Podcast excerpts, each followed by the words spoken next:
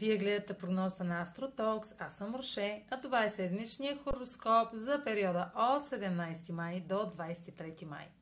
Ще започна с основните влияния на седмица, след което ще продължа с тяхното отражение по знак на асцендента и зодиакален знак. На 17 май Венера е в съвпад с Северния кърмичен възел в Близнаци.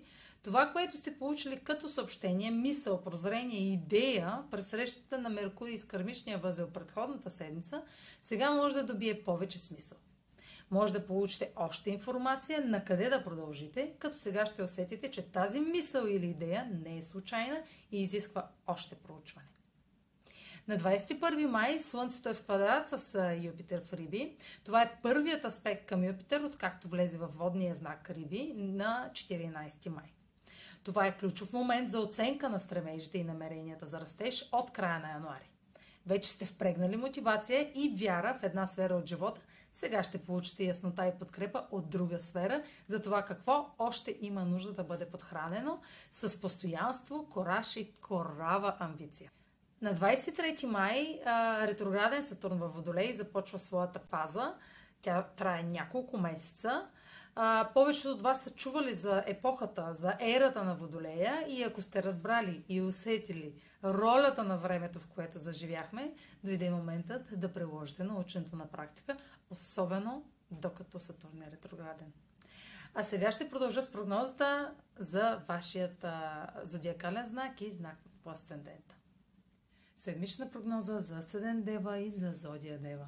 Слънцето в аспект с Юпитер в Риби ще даде нова възможност на делата, започнати в сферата на здравето и работните ангажименти, да се развиват в партньорските отношения, докато сте активни в изграждането на професионалния ви имидж.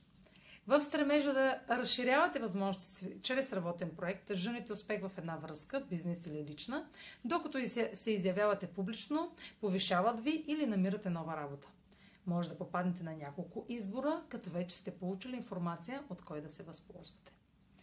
Ретрограден Сатурн във Водолей ще забави постигането на целите в ежедневието, като провокира ситуации на преразглеждане на условия, които сте подложени да изпълните или сами сте поставили. Ще виждате все по-ясно ограниченията и трудностите в здравето, в здравен или работен въпрос, какво и колко не ви достига, докато обстоятелствата ви притискат да предприемете сериозни мерки. Здравите и трайни основи в тези сфери са зависими от поетата отговорност и положените усилия до тук. Няма да е възможно да продължите да поддържате добро здраве, ако не ограничите вреден навик или работен, или не ограничите а, работен проблем.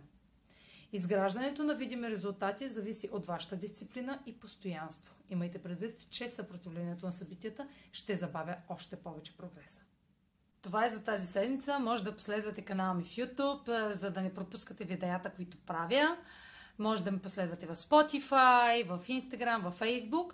А за онлайн консултации с мен може да посетите сайта astrotalks.online, където ще намерите услугите, които предлагам.